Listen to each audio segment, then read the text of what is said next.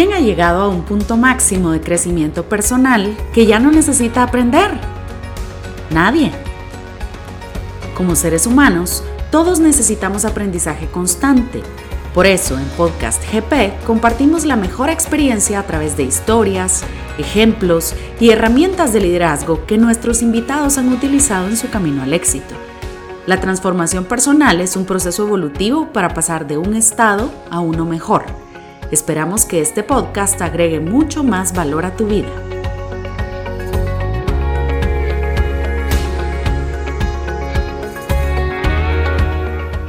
Hola, ¿qué tal? Mi nombre es Agner Mejía y te doy la más cordial bienvenida a este podcast donde el día de hoy quiero platicarte de un tema. ¿Algún momento has tenido dudas acerca de tus relaciones, de tu trabajo, de tu profesión y piensas que probablemente escogiste mal? Es algo normal que todo nos pasa. Sin embargo, no sería normal si tú estás atascado y eso no te permite moverte ni para adelante ni para atrás en tu vida. El año pasado tuve la oportunidad de leer algunos buenos libros que hablaban de este tema. Uno de ellos se llama Tu diálogo interior de Ethan Cross. Ethan Cross es un neurocientífico que enseña en una universidad prestigiosa en Estados Unidos y que se dedicó a escribir a este libro porque en su última clase del semestre, cuando los alumnos van a graduarse, le dice, ¿por qué no nos enseñaron este tema cuando éramos más jóvenes? Nuestra vida hubiera cambiado y eso lo motivó a escribir este libro que se basa en la investigación de que todos hablamos con nosotros mismos todo el tiempo. Tú hablas contigo mismo todo el tiempo. Si no hablaras contigo mismo, eso sería extraño, pero todos hablamos con nosotros mismos todo el tiempo. Lo que nos decimos a nosotros mismos puede ser un gran diferenciador entre resultados extraordinarios y resultados drásticamente trágicos, malos, eh, cosas que no te van a llevar a avanzar. El tema aquí es cuando tú te llenas de palabras de bien en tu mente y que escuchas cosas de bien alrededor y que te rodeas de amigos de bien que te dicen cosas buenas o que te expones a series de televisión o a libros que te hacen crecer, eh, tu conversación cambia y tu comportamiento cambia. Cuando tú te crees que no eres capaz, que no que todo es un golpe de suerte, que todo mundo se va a dar cuenta más adelante de que eres un farsante o de que te acusas en el pasado de las decisiones que tomaste, tus resultados son, tienen mucho, mucha eh, diferencia. Es decir, lo que te dices a ti es algo que va a marcar tus resultados. Otro bonito libro que tuve la oportunidad de leer se llama Ganando la, la batalla en tu mente, Ganando la guerra en tu mente de Craig Rochelle. Él cuenta su testimonio de cómo su vida tuvo un estancamiento, ¿verdad? Y le tocó luchar contra esos pensamientos todos los días. Y es que ese es el tema. Todos los días nos corresponderá luchar contra esos pensamientos. Y el tercer libro que te quería comentar es de John Acuff, que se llama creo que no ha sido traducido al español al momento que grabo este, este contenido, se llama Soundtracks. Y mm, de lo más destacado de este libro, que más me gustan los anteriores, pero lo más destacado es los pensamientos en segundo plano.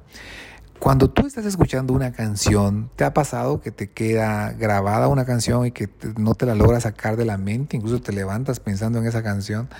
Eh, es como que estuviera corriendo en segundo plano. El día de hoy hay muchas aplicaciones en tu teléfono celular que se eh, siguen corriendo mientras tú estás utilizando otra aplicación. Puedes usar Waze y al mismo tiempo WhatsApp, o puedes usar Spotify y al mismo tiempo WhatsApp, o puedes utilizar em, una de clima o alguna otra aplicación mientras que estás usando otra aplicación. Es como que estuviera corriendo un pensamiento en el segundo plano de tu mente, de tu corazón, de tu pensamiento, de tu alma. Entonces hay que tener muchísimo cuidado de lo que te alimentas y ese pensamiento que dejas corriendo en tu mente. Si tú tienes cuidado de lo que estás viendo, lo que estás leyendo, lo que estás escuchando, de lo que te está relacionando, esos pensamientos pueden mantenerse ahí como segundo plano. Y si sitúas en tu mente pensamientos en segundo plano de que eres capaz, de que tienes lo necesario, de que depende de ti, de que vas a adoptar los hábitos correctos, vas a encontrar un cambio drástico. Finalmente, hay un concepto que se le ha llamado el día de hoy en psicología el síndrome del impostor. El síndrome del impostor es cuando tienes temor de que descubran que tal vez no eres la persona que todos los demás creen. hay un ciertos síntomas con el síndrome del impostor. Uno es el diálogo interno negativo, que ya lo platicamos. La otra es la obsesión con los errores pasados. No te perdonas una situación del pasado. La otra es el sentimiento de incompetencia y duda sobre ti mismo. La otra es el miedo a ser descubierto y eso tiende a ser perfeccionista. Cuando tú eres demasiado perfeccionista porque no quieres quedar mal para que otros no se burlen de ti, estás probablemente metido en el síndrome del impostor. En un bonito libro también que se llama Piénsalo de nuevo o Piénsalo otra vez de Adam Grant, eh, refleja lo que mm, le llamamos el día de hoy como la confianza versus capacidad o el síndrome del impostor. Y es cuando eh, hay personas que tienen mucha confianza en sí mismo. Has visto personas que tienen eh, mucha opinión o mucho que opinar acerca de temas políticos o temas deportivos y se creen en el que son mejores que ese entrenador. Eso le llamamos el síndrome del entrenador del sillón. Tienen demasiada confianza en sí mismo aunque no han estudiado mucho del tema. Pero por el otro lado, cuando yo tengo mucha capacidad y poca confianza, le llamamos el síndrome del impostor. Tengo mucha capacidad, pero tengo poca confianza en mí mismo. Creo que todo lo que me pasa es suerte, creo que las demás personas van a darse cuenta en algún momento que soy un fraude. Y lo que debo de buscar es una zona de confianza humilde. Zona de confianza humilde. Cuando yo sé que tengo la capacidad y que también tengo la confianza en mí mismo para poder seguir adelante.